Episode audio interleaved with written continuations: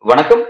இந்த நேர்காணலில் நம்முடன் அரசியல் பேச இணைந்திருக்கிறார் திமுகவின் முன்னாள் சட்டமன்ற உறுப்பினர் மற்றும் தேர்தல் பணிக்குழு செயலாளர் கடலூர் இளம் புகழேந்தி அவர்கள். வணக்கம். அனைவருக்கும் வணக்கம், புத்தாண்டு நல்வாழ்த்துக்கள். இந்த புதிய ஆண்டு இரண்டாயிரத்தி இருபத்தி நாலு துவக்கம் இன்றைய நாள் அப்படிங்கறது வந்து இந்த இந்த ஆண்டுல பல்வேறு முக்கியமான நிகழ்வுகள் வர இருக்கு. அதுல முதலாவது நிகழ்வு அப்படிங்கிறது ராமர் கோவில் திறப்பு அப்படிங்கிறத நம்ம பார்க்கணும். அரசியல் ரீதியான முக்கியமான நகர்வை பற்றி சொல்றேன். ராமர் கோவில் திறப்பு அப்படிங்கிறத பார்க்கும். ராமர் கோவில் திறப்பு அப்படிங்கிற விஷயத்த பாஜக வெகு விமர்சையா செஞ்சுட்டு இருக்காங்க. குறிப்பா ஆர் எஸ் எஸ், விஸ்வஜிந்து பரிஷத் உள்ளிட்ட அவங்களுடைய பல்வேறு அமைப்புகள் வந்து அதை இன்னும் பரவலாகவே எல்லா இடங்களும் மக்கள்கிட்ட கிராமங்கள்ட்ட எல்லாம் கொண்டு போயிட்டு இருக்காங்கிறத நம்ம பார்த்துட்டு இருக்கோம். அது சார்ந்து புதிய புதிய தகவல்கள் ஒவ்வொரு நாளும் வந்துட்டே இருக்கு. இப்ப நேற்று தினம் பார்த்துட்டீங்கன்னா அயோத்தியில பல்வேறு வளர்ச்சி திட்ட பணிகள் நடந்து நடந்து முடிஞ்சிருக்கு. அங்க விமான நிலையங்களா இருக்கட்டும், ரயில்வே ஸ்டேஷனா இருக்கட்டும், பிரதமர் மோடி துவக்கி வச்சிருக்காரு. பல்வேறு ரயில் திட்டங்கள்லாம் நாட்டுக்கு அர்ப்பணிச்சிருக்காரு அப்படிங்கிறலாம் செய்தியெல்லாம் பார்த்துட்டு இருக்கோம். அது பாஜகவுக்கு பெரிய உத்வேகத்தை கொடுத்துருக்கு. அந்த உத்வேகத்தை பார்த்து பிரதமர் மோடி சொல்றாரு, இந்த ராமர் கோயில திறப்பு அப்படிங்கிறது ஒட்டுமொத்த இந்திய மக்களுக்கும் ஒரு உத்வேகத்தை கொடுத்துருக்கு, ஒரு உற்சாகத்தை கொடுத்துருக்குன்னு சொல்லி சொல்றாரு. எப்படி பாக்குறீங்க பிரதமர் மோடி எடுக்கிறதுன்னு? எப்படி பாக்குறீங்க? எப்படி பார்க்கிறோம்னா, நாம மக்கள் பார்வையில பார்ப்போம். பிரதமர் மோடி அவர்கள் சொன்ன அந்த கருத்து, அதன் அடிப்படையிலேயே நம்ம பார்க்கிறோம்னா, இந்திய மக்களுக்கு ஒரு விழிப்புணர்வை இந்த அயோத்தி ராமன் கோயில் திறப்பு தந்திருக்கிறது. என்ன விழிப்புன்னா, விழிப்புற்ற இந்துக்கள் அப்படின்னு புறப்பட்டாங்க. இனிமே எங்களை ஏமாத்தலாம் முடியாது, இந்த கதையெல்லாம் எங்கிட்ட வச்சுக்காதீங்க அப்படின்னு எல்லாரும் பேசக்கூடிய அளவிற்கு இந்த கோவிலுடைய திறப்பு. அது என்னமோ ஒரு மண்டபம் திறக்கிற மாதிரி, என்னமோ ஒரு பெரிய மார்க்கெட் ஏரியா திறக்கிற மாதிரி திறப்பு விழான்னு போட்டு அதன் மூலமாக அரசியல் செய்து ராமனை வைத்து கொண்டு விளையாடுவதை ராம பக்தர்களே ஒத்துக்கல. அதுதான் ஒரு உண்மையான ஒரு நிலைப்பாடு. உண்மையான பக்தர்கள் எப்படி ஏத்துமா ஏன்னு கேட்டீங்கன்னா, மிக தெளிவாக நம்முடைய தோழர்கள் எல்லாம் கூட சொன்னாங்க, நாங்க அன்னைக்கு வர முடியாது அப்படின்னா என்ன, நாங்க ரெண்டு மூணு நாள் கழிச்சு போய் ராமனை நாங்க பாக்குறோம், ராமனை வழிபடுறோம், அது என்ன அன்னைக்குதான் நாங்க வரணும், பார்த்தீர்களா வரவில்லை அப்படின்னு இந்த அரசியல் எல்லாம் பண்ணாதீங்க. ரெண்டு நாள் மூணு நாள் கழிச்சு நாங்க கோயிலுக்கு போய் நாங்க பார்த்து கும்பிட்டுட்டு வரோம், எங்களுக்கு அது தெரியும், நீ சொல்லாத என்று பல தோழர்களும் பதில கொடுத்துட்டாங்க. ஏற்கனவே நல்லா நீங்க தெரிஞ்சுக்கணும், ரெண்டாயிரத்தி இருபது ஆகஸ்ட் மாசம் ஐந்தாம் தேதி ரெண்டாயிரத்தி இருபது இந்த ராமன் கோயில், இந்த மசூதி இடிக்கப்பட்ட இடத்துல பாபர் மசூதி ராமன் கோயிலை கட்டுறதுக்கான வேலையை துவக்குகின்ற போது ஆர் எஸ் எஸ் தலைவர் மோகன் பகவத், இதெல்லாம் வந்து வரலாற்றுல மறக்க கூடாதது, மறைக்கப்பட முடியாத அளவுக்கு நம்ம கொண்டு வந்தது நம்ம கடமை. மோகன் பகவத் என்ன பண்ணாரு, அந்த ராமன் கோயில் கட்டுமானத்திற்காக முதல் பூஜை செஞ்சானுங்க. செய்யும் போது ஒரு இதை படிச்சாரு. அந்த படிச்சது என்ன தெரியுங்களா, அதுல மனுஸ்மிருதியிலிருந்து படிக்கிறார். மனுஸ்மிருதியிலிருந்து படிக்கிறதுல ஒரு ஸ்லோகத்தை சொன்னார். அதனுடைய பொருள் என்ன தெரியுமா, இந்த உலகத்தில் முதலில் பிறந்தவனாக இருக்கிற பிராமணிடம் அடுத்தவர்கள் மற்ற உயிர்களாக இருக்கின்ற மனிதர்கள் அத்துணை பேரும் பாடம் கற்றாக வேண்டும், அவர்கள் கூறுவதை இவர்கள் கேட்டுக்கொண்டாக வேண்டும் அப்படின்ற ஒரு ஸ்லோகத்தை ராமர் கோயில் கட்டுமான பணி துவக்கத்த அன்னைக்கு ஆர் எஸ் எஸ் தலைவர் மோகன் பகவத் படிக்கிறார். எல்லாரும் அப்படியே சுத்தி ஆர் எஸ் எஸ் கூட்டம்லாம் அப்படியே வழிபாட்டு முறை மாதிரி கைத்தட்டி அப்படியே மகிழ்ச்சியை தெரிவிக்கிறாங்க. அப்போ கோவில் கட்டுமான பணியில் துவக்கத்தின் போதே இவர்கள் யார் என்பதை நமக்கு காட்டாங்க. பிஜேபி இல்ல, நரேந்திர மோடி கட்டல, ஆர் எஸ் எஸ் மோகன் பகவத் உட்கார்ந்து மனுஸ்மிருதி மந்திரலோகத்தை சொல்லி கட்ட ஆரம்பித்த கோயில் தான் இன்னைக்கு திறப்பு விழா நடத்த போறாராம். இவர் திறந்தாருன்னா அப்படியே இந்தியா முழுக்கும் அது வந்துருமா, என்ன வரும்? எங்க தென்னகத்தில், எங்களுடைய தமிழ்நாட்டுல உனக்கு ராமன் கடவுள் போது இங்க முருகன் கடவுள் இருக்காங்க. இங்க இருக்கக்கூடிய மக்களுக்கு ராமாயணத்துல வரக்கூடிய கேரக்டர் தான் ராமன். அப்படியே ராமனாக நீ கடவுளானது ஓம் இஷ்டம், அதை நாங்க வேணாம்னு சொல்ல, அது உன்னுடைய இஷ்டம். ஆனால் இங்கு முருக பக்தர்கள், முருக கடவுள் எல்லாருமே இருக்கிறாங்க. எங்களுடைய வழிபாட்டு முறை உங்களுடைய வழிபாட்டு முறைக்கு எவ்வளவு வித்தியாசங்கள் இருக்கு. இந்த நிலையில் நரேந்திர மோடி இப்படிப்பட்ட கருத்துக்களை சொல்லுவதிலிருந்து என்ன தெரிகிறது என்றால், இவர் ஒரு அரசியலை இந்த மதத்தையும் கடவுள்களையும் சொல்லி வர இருக்கிற நாடாளுமன்ற தேர்தலுக்கு அதை பயன்படுத்தலாம் என்று கற்பனை செய்து கொண்டு குதிரையை ஓட்டிக்கிட்டு இருக்கிறார். அதைத்தான் இதன் மூலமாக நாம தெரிந்து கொள்ள முடிகிறது. குறிப்பா வந்து பிரதமர் மோடி ஒவ்வொரு மாதத்தினுடைய இந்த இறுதி ஞாயிற்றுக்கிழமையில மன் கி பாத் அப்படின்ற ஒரு நிகழ்ச்சியில் அவர் பேசுவாரு, நம்ம பார்த்துட்டு இருக்கோம். இப்ப கடைசியா ரெண்டாயிரத்தி இருபத்தி மூணாம் ஆண்டு அந்த கடைசி இந்த மன் கி பாத் நிகழ்ச்சியில அவர் பல்வேறு விஷயங்கள் ராமர் கோவில் ஒட்டி சொல்லியிருக்காரு. ராமர் கோவில் திறப்புங்கிறது நடந்துட்டு இருக்கு, இருபத்தி ரெண்டாம் தேதி திறப்புங்கிறத நம்ம பாக்குறோம். அன்றைய தினம் வந்து எல்லாரும் வந்து வீட்டுல விளக்கு ஏத்துங்க, ஏற்கனவே கொரோனா காலகட்டத்தில் எப்படி விளக்குதுன்னா அந்த மாதிரி வீட்டுல விளக்கு ஏத்துன்னு சொல்லி சொல்றாரு. பல்வேறு மக்கள் வந்து ராமர் குறித்து கவிதைகள் பஜனைகள்லாம் எழுதுறாங்க. அது எல்லாத்துலயும் ஹேஷ்டேக் போட்டு இது மாதிரி ஸ்ரீ ராம ஜெயம் அப்படின்னு சொல்லிட்டு ஒரு ஹேஷ்டேக் போட்டு எல்லாத்தையும் அதுல கோர்த்து எனக்கு அனுப்புங்க அப்படின்னு சொல்றாரு. ஒரு மதச்சார்பற்ற நாட்டினுடைய அரசியலமைப்பு சட்டத்தின்படி ஒரு ஆட்சி அதிகாரத்தில் இருக்கக்கூடிய ஒரு பிரதமர் இப்படி ஒரு குறிப்பிட்ட ஒரு மதம் சார்ந்த ஒரு பிரச்சாரத்தை வெளிப்படையாவே அவர் சொல்றது அப்படிங்கிறது எதை குறிக்குது? இதோட இதோட மோசமான விளைவு எதை நோக்கி போகும் அப்படின்னு நம்ம பார்க்க வேண்டும். எப்படி எல்லாம் பார்க்கலாம்?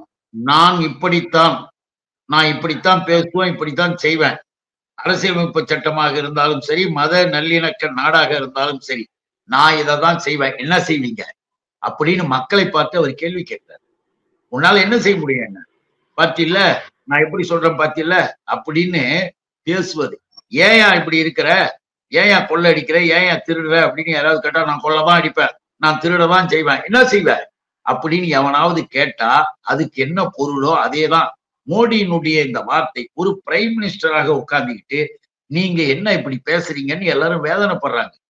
உண்மையாலும் இந்திய துணைக்கண்டத்தினுடைய இறையாண்மையிலே அக்கறை இருக்கிற அத்தனை பேருமே இதெல்லாம் என்னங்க இப்படி ஒரு பிரைம் மினிஸ்டர் வந்து இந்தியாவில் வந்திருக்காருன்னு காரி துப்பக்கூடிய அளவிற்கு உலகம் முழுவதுமே நாரி போகிறார் மிஸ்டர் நரேந்திர மோடி. அதுக்காகத்தான் இதை நம்ம சொன்னோம். அது மட்டுமல்ல, இவர்கள் மேலும் மேலும் இவர்களுடைய இது இந்த வர்ணாசிரமத்தை தூக்கி வச்சுக்கிட்டு ஆடுறது. இப்ப பாருங்க, நல்லா தெரிஞ்சுக்கணும், குஜராத்ல சிக்ஸ்த் ஸ்டாண்டர்ட்ல இருந்து எயித்து ஸ்டாண்டர்ட் வரைக்கும் ஃபர்ஸ்ட் ஸ்டார்டிங்ல பகவத்கீதை பாட புத்தகத்தை வச்சுட்டாங்க.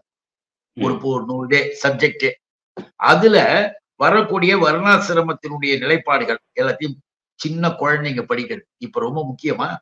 உலகம் அறிவியலை நோக்கி போய்கிட்டு இருக்கு, இன்டர்நெட் உலகமாக இருக்கு. இந்த அறிவியல் உலகத்துல வரக்கூடிய புதிய தலைமுறை எப்படி எழ வேண்டும், ஆனால் எழ வேண்டிய அந்த தலைமுறையை இவர்கள் எப்படி புதைக்கிறார்கள்? பாஜக தொடர்ச்சி ஒரு விஷயத்தை குறிப்பிடுது, இந்த பாரம்பரியத்தை நம்ம மறந்துடக்கூடாது, நம்மளுடைய பழமையான வரலாறுகளை நம்ம இழந்துடக்கூடாது, அதை வந்து புதுப்பிச்சுட்டே இருக்கணும், அதை நம்ம அடுத்த தலைமுறை கொண்டு போய் சேர்க்கணும்னு சொல்லிட்டு உள்துறை அமைச்சர் அமித்ஷா பேசுறாரு, மோடி பேசுறாரு. அதைதான் அவங்க வந்து அடுத்த ஜெனரேஷன் கொண்டு போகணும்னு குறிப்பிடுறாங்களே, எப்படி பார்க்கலாம்? சரித்திரம் என்பது வேறு, வரலாற்று பதிவுகள் என்பது வேறு, இப்படிப்பட்ட புராண இதிகாசங்கள் என்பது வேறு. முதல்ல அதுக்கான வித்தியாசத்தை தெரிஞ்சுக்கணும். நீங்க சரித்திரமும் வரலாற்று பதிவுகளும் என்றால் நேதாஜி எப்படி போரிட்டார் அதை படித்து தெரிஞ்சு கத்துக்க, உத்தமர் காந்தியடிகள் சவுத் ஆப்பிரிக்காவில இருந்து எப்படி அங்கு போராடி இங்க வந்து எப்படி போராடினார் அதை கத்துக்க, பண்டிதர் ஜவஹர்லால் நேரு கோடீஸ்வரர் குடும்பத்தினுடைய பிள்ளையாக இருந்தும் கூட ஒன்பது ஆண்டுகள் சிறைச்சாலையிலே வாடி இருக்கிறாரே ஏன்னு படிச்சுக்க. சரித்திரம் என்பது என்ன? இந்திய துணைக்கண்டத்திலேயே முதன் முதலாக பிற்படுத்தப்பட்ட, மிகவும் பிற்படுத்தப்பட்ட மக்களாக இருப்பவர்களுக்கு எஸ்சி எஸ்டி பட்டியலின மக்களை போல இடஒதுக்கீடு தேவை என்பதற்காக போர்க்களத்தை போராட்டத்தை செய்து அரசியலமைப்பு சட்டத்தை அண்ணல் டாக்டர் அம்பேத்கர் முதன் முதல் திருத்துவதற்கான ஒரு நிலைப்பாட்டை உருவாக்கிய தந்தை பெரியாரின் வரலாற்றை படிச்சுக்க. உனக்கு படிப்பு, கல்வி, எதிர்காலம், வேலைவாய்ப்பு இவைகளை செய்த திராவிட இயக்க வரலாறு ஒரு பக்கம் இருக்கு. இவர்கள் சொல்லுகிற வரலாறு என்பது புராண இதிகாசம். இப்ப அனுமார் வருவாரு, வந்து என்ன பண்ணுவாரு, இதை தூக்கிக்கிட்டு பறந்து போய் அங்க நிப்பார் இளைஞர்களேன்னு. அதை இப்ப படிக்கிற பையன் முழுவதும் இவர்கள் சொல்ற மாதிரி அதான் வரலாறா, அதான் சரித்திரமா சொல்ல முடியுமா? இவர் பேசுறதுக்கு பேர் என்ன, மன் கி பாத். உனக்கு இந்தியில மன் கி பாத்தான். நான் நம்ம வீட்டு பையன், சின்ன பையன், ஸ்கூலுக்கு போற பையனை ஒருத்தனை கூப்பிட்டு, ஏய் பிரைம் மினிஸ்டர் பேசுற மன் கி பாத்னா என்ன அர்த்தம், மன் கி பாத்னா குரங்கு குளிக்குதுன்றான். எங்களுக்கு நீ ஒழுங்கான முறையில பொதுவான பேர்ல கூட இல்ல, குரங்கு குளிக்குது என்பது அது மாதிரி அனுமாராக நீங்கள் ஆட்சி செய்யலாம், நீங்க எப்படி வேணா போகலாம். அவைகள் வரலாறு அல்ல, உண்மையான சரித்திரத்தை செய் சொல்லிக் கொடுத்து வருங்கால சந்ததியை உயர்த்தி உலக அளவில் இந்திய துணைக்கண்டத்தை பெருமைப்படுத்துகின்ற அளவிற்கு கொண்டு வர வேண்டிய கடமை ஒரு ஒரு அரசாங்கத்துக்கு உண்டு. ஆனா நூறு ஆண்டுகளுக்கு முன்னால போய்கிட்டு இருக்க வேண்டிய இந்த நாட்டை இன்னொரு நூறு ஆண்டுக்கு பின்னால கொண்டு போறதுல வேகமா இருக்கிற இவர்களுக்கு உரிய பாடம் கற்பிக்கப்படும். பாருங்க நீங்க வேணா. அயோத்தியில ராமர் கோவில் அப்படிங்கிற அந்த விஷயங்கிறது பாஜகவுடைய நீண்டகால கனவு. அதுல அவங்க வெற்றி அடைஞ்சிட்டாங்க, நீதிமன்ற தீர்ப்பின் மூலமா வெற்றி அடைஞ்சிட்டாங்க. அதை வந்து ஒரு பெரிய லெவலில் சக்சஸிவா கொண்டு போயிட்டு இருக்காங்க. இப்ப இது பேரலாம் அடுத்து இன்னொரு ரெண்டு விஷயத்த கையில் எடுத்திருக்காங்க. காசியில விஸ்வநாதர் ஆலயம் அமைக்கிறதுக்காக அங்க இருக்கக்கூடிய மசூதி அகற்றுறது அப்படிங்கிறதும், பிறகு வந்து ஞானகோல் மசூதி மதுரையில் இருக்கக்கூடிய அந்த அந்த மசூதி அகற்றிட்டு அந்த இடத்துல கிருஷ்ணர் கோயில் நிறுவுறது அப்படிங்கிறது அவங்களுக்கு ஒரு பெரிய தீவிரமான ஒரு ஒரு ஒரு அரசியல் கோரிக்கையா இருக்கு. அதுக்கான தீர்ப்புகளும் நீதிமன்ற தீர்ப்புகளும் அவங்க நோக்கி வர்றதுக்கான, அதாவது நீதிமன்ற தீர்ப்புகள் என்ன சொல்லிட்டாங்கன்னா, கடந்த காலத்துல இது போன்ற தேவாலயங்கள் இருக்கிற இடத்துல இதுக்கு முன்னாடி என்ன இருந்துச்சோ அப்படிங்கிறதோ அல்லது மசூதி இருந்த இடத்துல இதுக்கு முன்னாடி என்ன இருந்துச்சோ அதை பத்தி தேட வேண்டாம், இப்ப என்ன இருக்கோ அதை ஃபாலோ பண்ணணும்னு சொல்லி நீதிமன்றம் கொடுத்த கைட்லைனையும் அதை மீறக்கூடிய வகையில் பல்வேறு வழக்குகள் நீதிமன்றத்துக்கு வருது. நீதிமன்றம் தொழில் ஆய்வுகளுக்கு அனுமதி கொடுத்துட்டாங்க, அது நடந்துட்டு இருக்குன்றதை நம்ம பாக்குறோம். இப்ப இது குறித்து என்ன சொல்றாருன்னா, முன்னாள் பாஜகவுடைய துணை முதல்வர், கர்நாடகனுடைய துணை முதல்வர் ஈஸ்வர பையன் விஷயத்தை குறிப்பிடுறாருன்னா, இங்க இருக்கக்கூடிய இஸ்லாமியர்கள் நீங்களாவே இங்க இருக்கக்கூடிய மசூதிகளை அஹ் எங்கள்கிட்ட கொடுத்துருங்க, அதாவது இதற்கு முன்பு அந்த இந்து கோயில் இருந்திருக்கும், அதனால அது எல்லாத்தையும் நீங்களே எங்கிட்ட கொடுத்துருங்க, அப்படி இல்லாட்டி இந்து சமூகங்களும் உங்க மசூதி இடிக்கிறதுக்கு முன் வரும் அப்படின்னு ஒரு பகிரங்கமா ஒரு எச்சரிக்கையாவோ, அதாவது ஒரு மிரட்டல் துணியில ஒரு கருத்து தெரிவிக்கிறாரு. அதை நம்ம எப்படி பார்க்கலாம், எப்படி புரிஞ்சுக்கலாம், எப்படி பார்க்கலாம், எப்படி பிடிக்கலாம்னா, இந்திய துணைக்கண்டத்தின் வழிபாட்டு சட்டங்கள், வழிபாட்டு உரிமை சட்டங்கள் நைன்டீன் நைன்டி ஒன் ஆயிரத்தி தொள்ளாயிரத்தி தொண்ணூத்தி ஒண்ணு அந்த சட்டங்களின் படி இப்ப ஞானபாபி சொன்னீங்க இல்லையா, அது குறித்தான ஒரு வழக்கு. அதுல வந்து புதுப்பிக்க, அதன் மீது மேலும் வந்து புதிய கட்டிடங்கள் கட்டுவதற்கு, கோயிலை கட்ட வழிபட இந்துக்களுக்கு உரிமை இருக்கிறது அப்படின்லாம் கொடுக்கும் பொழுது, கோர்ட்டுக்கு போகும்போது அந்த நீதிமன்றத்தில் என்ன சொல்றாங்க, வழிபாட்டு தலங்கள் சட்டம் தொள்ளாயிரத்தி தொண்ணூத்தி ஒண்ணு ஒன்னும் தடை செய்யல என்று அனுமதி என்று சொல்லிட்டாங்க. நல்லா தெரிஞ்சுக்கணும் கோர்ட். இப்ப கோர்ட்டின் நிலைமைகள் எப்படி இருக்குன்றதுக்காக சொல்றேன். ஜெயச்சந்திரன் என்கின்ற ஜட்ஜ், நீதியரசர் ஜெயச்சந்திரன், ஆர் எஸ் எஸ் பயிற்சி வகுப்பிலே படித்த ஜெயச்சந்திரன், எல்லா வகையிலையும் ஆர் எஸ் எஸ் காவி உருவமாக தன்னை வெளிப்படையாகவே காட்டிக் கொள்கிற ஜெயச்சந்திரன், அண்ணன் டாக்டர் பொன்முடி அவர்கள் வழக்குல சட்டத்திற்கு புறம்பான ஜட்ஜ்மெண்ட்டை கொடுத்தாரு. அது இப்ப சுப்ரீம் கோர்ட்டு போயிருக்கு, அங்க நம்ம காட்ட போறோம். இல்ல சட்டத்துக்கு புறமான ஜட்ஜ் அப்படிங்கிறது, சட்டத்துக்கு புறமான அந்த நீதி வழங்கினாங்கன்றது ஏதாச்சும் குறிப்பிடுறது எனக்கு புரியல. ஏன் அப்படின்னு குறிப்பிடறேன்னா, பல்வேறு நபர்கள் வழக்கறிஞர்களா இருக்கும் பொழுதோ வழக்கறிஞர் பிராக்டிஸ் பண்றதோ வந்து பல்வேறு அரசியல் சித்தாந்தத்துக்கு முன்னாடி ஒரு கட்சியின் பின்னாடி அவங்க இருக்கிறதுங்கிறது இயல்பான விஷயம். ஆனா அவங்க வந்து ஒன்ஸ் நீதிபதி ஆனதுக்கு பிறகு அவங்க அதெல்லாத்தையும் விட்டுட்டு அந்த நீதி பரிபாலங்கள் அரசியலமைப்பு சட்டம் என்ன அவங்களுக்கு கைட்லைன் கொடுத்துருக்கோ அதை தான் அவங்க பின்பற்றணுங்கிறத விஷயம். அதை வச்சுதான் நம்ம பாக்கணும். தவிர கடந்த காலத்துல அவங்க இது செஞ்சாங்க, ஆர் எஸ் எஸ்ல இருந்தாங்க, திமுகல இருந்தாங்க, பாஜக இருந்தாங்கன்னு சொல்லிட்டு அவங்க விமர்சனம் பண்ணக்கூடாது. இல்ல இது எல்லாருக்கும் தானே பொதுவான விஷயம். அதுல நீங்க அரசியல் கட்சியில இருந்தாங்க, அரசியல் கட்சியில இருந்துட்டு பிறகு பதவிக்கு வந்தாங்க, பொறுப்புக்கு வந்தாங்க என்பது வேறு. ஆனால் ஆர் எஸ் எஸ் அரசியல் கட்சி அது பிரெயின் வாஷ், மூளைச்சலவை செய்யக்கூடிய ஒரு இடம். இல்ல இல்ல இப்ப அப்படின்னா இப்ப அவங்க ஆர் எஸ் எஸ் கேட்டா அப்ப தீக்கான்னு ஒண்ணு ஒரு அமைப்பு இருக்கு, அதுவும் பிரெயின் வாஷ் பண்ணக்கூடிய அமைப்பு அப்படின்னு அவங்க அதுக்குள்ள ஒரு விளக்கம் கொடுக்கலாம் இல்லையா? திராவிட கழகத்தினுடைய கருத்துக்களும் திராவிட கழகத்தினுடைய கொள்கைகளும் சமூக நீதி சார்ந்தது என்பது எல்லாருக்கும் தெரியும். நீதினா நீதிமன்றத்தில் நீதியை சொல்லக்கூடியவனால்தான் ஒரு திராவிட கழகத்துக்காரர் இருப்பாரே தவிர நீதிக்கு புறம்பாக பேசுகிற வேலையெல்லாம் இருக்காது. ஏன்னா எதையும் அவங்க சப்போர்ட் பண்ண மாட்டாங்க, எதையும் வந்து சார்ந்து இருக்க மாட்டார்கள். ஆனா ஆர் எஸ் எஸ் அப்படி இல்லை, இந்து இந்துத்துவா என்பதை சார்ந்து இருக்கக்கூடிய ஒரு நிலைப்பாடு. இப்ப இந்த இடத்துல இந்த வழக்குல நாங்க அவங்க ஜட்ஜ்மெண்ட் சொன்னதுக்கு பிறகு எதுக்காக சொல்றேன்னா, சட்ட வல்லுநர்கள் ஐந்தாறு பேர் முக்கிய பெரிய சீனியர் அட்வொகேட்ஸ், மூத்த வழக்கறிஞர்கள் என்ன சொன்னாங்க தெரியுமா, வழிபாட்டு தலங்கள் சட்டம் ஆயிரத்தி தொள்ளாயிரத்தி தொண்ணூத்தி ஒன்னின் படி இதை கேட்டு மனு செய்தார்களே, அந்த மனுக்களை சட்டப்படி தள்ளுபடி செய்திருக்க வேண்டும் அப்படின்ற கருத்தையும் பேட்டியாக கொடுத்தார்கள். எதுக்கு இதை சொல்றோம், மூத்த வழக்கறிஞர்கள் ஏன் அப்படி செய்யறாங்க? இப்ப மசூதி கமிட்டி அலகாபாத் உயர் நீதிமன்றத்துல அஞ்சு வழக்கு போட்டாங்க, அந்த அஞ்சு வழக்குமே தள்ளுபடி செய்யப்பட்டது. நல்லா நினைச்சு பார்க்கணும். அதனாலதான் இந்த வழக்குகள்ல அவங்களுக்கு ஏற்பட்ட ஒரு சந்தேகம், அவுரங்கசீப் ஆட்சியில கட்டப்பட்ட மசூதி, அவுரங்கசீப் ஆட்சியில கட்டப்பட்ட ஒரு மசூதி பெரும்பகுதி விஸ்வேஸ்வரர் கோயில் மீது கட்டப்பட்டதாம். விஸ்வேஸ்வரர் கோயில் மீது, இந்த விஸ்வேஸ்வரர் கோயில் மீது கட்டப்பட்டது மட்டும் இல்ல, கண்ணுக்கு தெரியாத கடவுள்கள் எல்லாம் உள்ளே இருக்கிறார்கள். யாரு? பிஜேபி ஆர் எஸ் எஸ் சொல்றான். ஆகவே அந்த மசூதிகள் இடிக்கப்பட வேண்டும் சொல்றதா. இப்ப நீங்க சொன்ன கருத்து இருக்கு பாருங்க, இதற்கு பிறகுதான் அந்த கருத்துக்கள் எல்லாம் வந்தானே, எடியூரப்பா, ஈஸ்வரப்பா, எல்லா அப்பாவும் காவியப்பா தானே. இந்த காவியப்பாக்களுடைய நிலைப்பாடுகள்ல அவங்க சொல்வது என்பது, அவங்களுடைய கருத்து என்பது வர இருக்கிற நாடாளுமன்ற தேர்தல்களுக்குள்ள ஒரு கலவரத்தை உருவாக்கலாம்.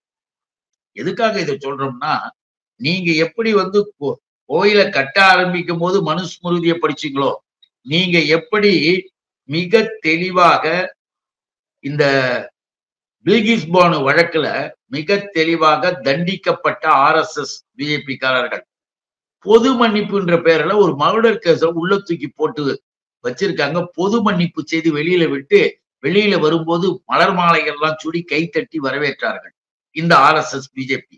ஆக அப்படிப்பட்டவர்கள்ட்ட நீங்க உண்மையான நியாயங்கள் எல்லாம் எதிர்பார்க்க முடியாது. அதுக்காக சொல்ல வந்த வேற ஒண்ணு இல்லை. அப்படிப்பட்டவர்களின் மூலமாக தரப்படுகின்ற தீர்ப்புகள் சில நேரங்களில் சில வடிவங்களில் இப்படிப்பட்ட சூழ்நிலைகளை உருவாக்கும் என்கிறது. இப்ப இந்த அவுரங்கசீப் வழக்கு நான் சொன்ன மாதிரி இன்னும் என்ன சொல்றாங்கன்னா, இந்து தெய்வ சொத்தாக அவைகளை அறிவிக்க வேண்டும், முஸ்லிம்களுக்கு எந்த உரிமையும் இல்லை என்று நீதிமன்றம் அறிவிக்க வேண்டும் என நைன்டீன் நைன்டி ஒன்லயே இந்த பிஜேபி ஒரு வழக்கு போட்டு நைன்டீன் நைன்டி ஒன்லயே அந்த வழக்குகளெல்லாம் போட்டு அவைகளெல்லாம் தூக்கி எட்டால் தூக்கி போட்டதுக்கு பிறகு இப்ப பிஜேபி ஆட்சிக்கு வந்ததுக்கு பிறகுதான் இப்படிப்பட்ட தீர்ப்புகள் வர ஆரம்பிச்சிருக்கன. அதுக்காகத்தான் சொன்னேன். இப்ப மதுராவில் மதுராவில் ஷாகி இத்கா மசூதி ஷாகி இத்கா மசூதின்ற இடம் கிருஷ்ணன் பிறந்த இடமா, கிருஷ்ணன் பிறந்த இடத்திலே இருக்கு. அதுவும் கிருஷ்ணன் பிறந்த இடம், கிருஷ்ணன் பிறந்த இடத்தன்றது ஒரு இடத்த காட்டுவாங்க.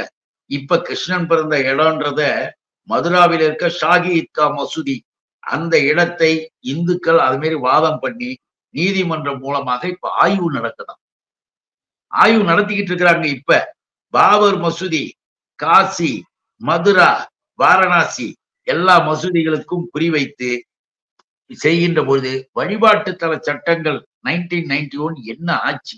இந்தியா வந்து மதச்சார்பற்ற ஒரு நாடு அல்லவா, மத நல்லிணக்கம் உள்ள நாடு அல்லவா. இங்க என்ன இப்ப இந்த வேலை? இப்ப யாரு இப்ப இவர்களுடைய சாமியே இருக்கிறதாவே வச்சுக்கிட்டா கூட அந்த சாமிங்க கூட இவனுங்க செய்யறதை ஏத்துக்காது. எனக்கு என்ன இடமா இல்ல, ஏண்டா என்ன போய் இப்படி போட்டு இது பண்றீங்க அப்படின்னு தான் சாமிங்களே இவனுங்களை கேட்குன்ற அளவிற்கு நியாயம் இல்லாமல் ஒரு நீதி தர்மம் எதுவும் இல்லாமல் பிஜேபி வேலையை செய்திருப்பது ஈஸ்வரப்பா அந்த ஈஸ்வரப்பா எடியூரப்பா இந்த காவியப்பாக்களினுடைய பேட்டியிலிருந்து அறிக்கையிலிருந்து நமக்கு தெளிவாக தெரிகிறது. ஆனால் எதிர்காலம் இந்திய துணைக்கண்டத்தில் மிக பெரும் மத கலவரத்தை உருவாக்கி ஆயிரக்கணக்கான பேரை சாகடிப்பதற்காக இவர்கள் போடுகின்ற இந்த திட்டத்தின் ஒரு கூறாகத்தான் இதை நாம் பார்க்க முடியும். ஆக ஆயிர வர இருக்கிற நாடாளுமன்ற தேர்தலில் இவர்களை விரட்டி அடிக்க வேண்டியது என்பது அனைத்து மக்களினுடைய கடமையாகும். இவர்கள் அதிகாரத்தை விட்டு போகவில்லை என்றால் இந்திய துணைக்கண்டத்தில் எல்லா சர்ச்சையும் இடிப்பான், எல்லா மசூதியும் இடிப்பான். இன்னும் கூட ஒண்ணு தெரியுமா, இங்க தமிழ்நாட்டுல திராவிட சமயம், நாம எல்லாம் இந்துக்களே கிடையாது. இங்க இருக்கிறவர்கள் சட்டப்படி இந்துன்னு அறிவிச்சது வில்லியம் நைன்டீன் எயிட்டீன் நைன்டி எயிட்ல. ஆனா இங்க இருக்கிறவர்களாம் திராவிட சமயத்தை சார்ந்தவர்கள், சாமி நம்பிக்கை இருக்கு, சைவர்கள், வைணவர்கள், பட்ட போட்டவன் நாம போட்டவன் இப்படி அவர்கள் நமக்குன்னு இருக்கிற கோயில், இங்க இருக்கிற வழிபாட்டு தலங்கள், இங்க இருக்கிற குலதெய்வ வழிபாடு எதுவுமே நார்த்ல கிடையாது, யூபியில கிடையாது, குஜராத்ல. அவனுங்களுக்கு என்ன, குஜராத்திலயும் யூபியிலயும் இருக்கிறது மட்டும்தான் இந்து இந்துத்துவா இந்து தர்மம். நீயும் அதை கேட்டுக்கணும்னு நம்ம எப்படி மோகன் பகவத் சொன்னாப்புல, முதலில் உலகத்தில் பிறந்தவன் பிராமணன், அவனுடைய சொல்லை கேட்டு நீ நடக்க வேண்டும்னு மோகன் பகவத் எப்படி மனுஸ்மிருதியை எடுத்து சொன்னாரோ அதை போல குஜராத் யூபி சொல்றத நீ எல்லாம் கேட்டுக்கணும்னு வாங்க. அப்ப தமிழ் தமிழ் தமிழ்நாட்டுல எல்லா இடங்களிலேயுமே நம்முடைய வழிபாட்டு முறையில் இருக்கிற மக்கள் விழிப்புற்ற இந்துக்களாக எழுந்து இந்த நடிகர்களுக்கு இந்த இந்துத்துவா பேசுகின்றவர்களை விரட்டி அடிக்கின்ற வேலையில் இறங்க போகிறார்கள் என்பதற்கான அறிகுறிகள் செயல்பாடுகள்லாம் இப்பயே வந்துடுச்சு. இவனுங்க இன்னும் ஆடட்டும், இவனுங்க ஆடனாதான் உண்மையான சொரூபம் வெளியில வரும். மோடியும் ஆடட்டும், அமித்ஷாவும் ஆடட்டும், ஈஸ்வரப்பாவும் ஆடட்டும். இவர்கள் ஆட ஆட இவர்கள் சுயரூபம் உலகத்திற்கு தெரிய வருகிறது. சுயரூபம் தெரியும் போது நல்ல பதில் அவனுங்களுக்கு கொடுத்து வீட்டுக்கு அனுப்புற வேலையை பார்த்தாங்க. பாஜகவும் ஆர்எஸ்எஸும் பல்வேறு நடவடிக்கைகள் செஞ்சுட்டு இருக்காங்க. அதுக்கு பின்னாடி பல்வேறு மறைமுக காரணங்கள் இருக்கு அப்படிங்கிறது, அந்த மறைமுக காரணங்களுக்கு பின்னாடி என்ன அரசியல் இருக்கு அப்படிங்கிறதுலாம் இந்த நேர்காணல்ல நீங்க ரொம்ப விரிவாகவே வழங்கியிருக்கீங்க. உங்களோட கருத்துக்கும் வரவேற்கும் மிக நன்றிங்க.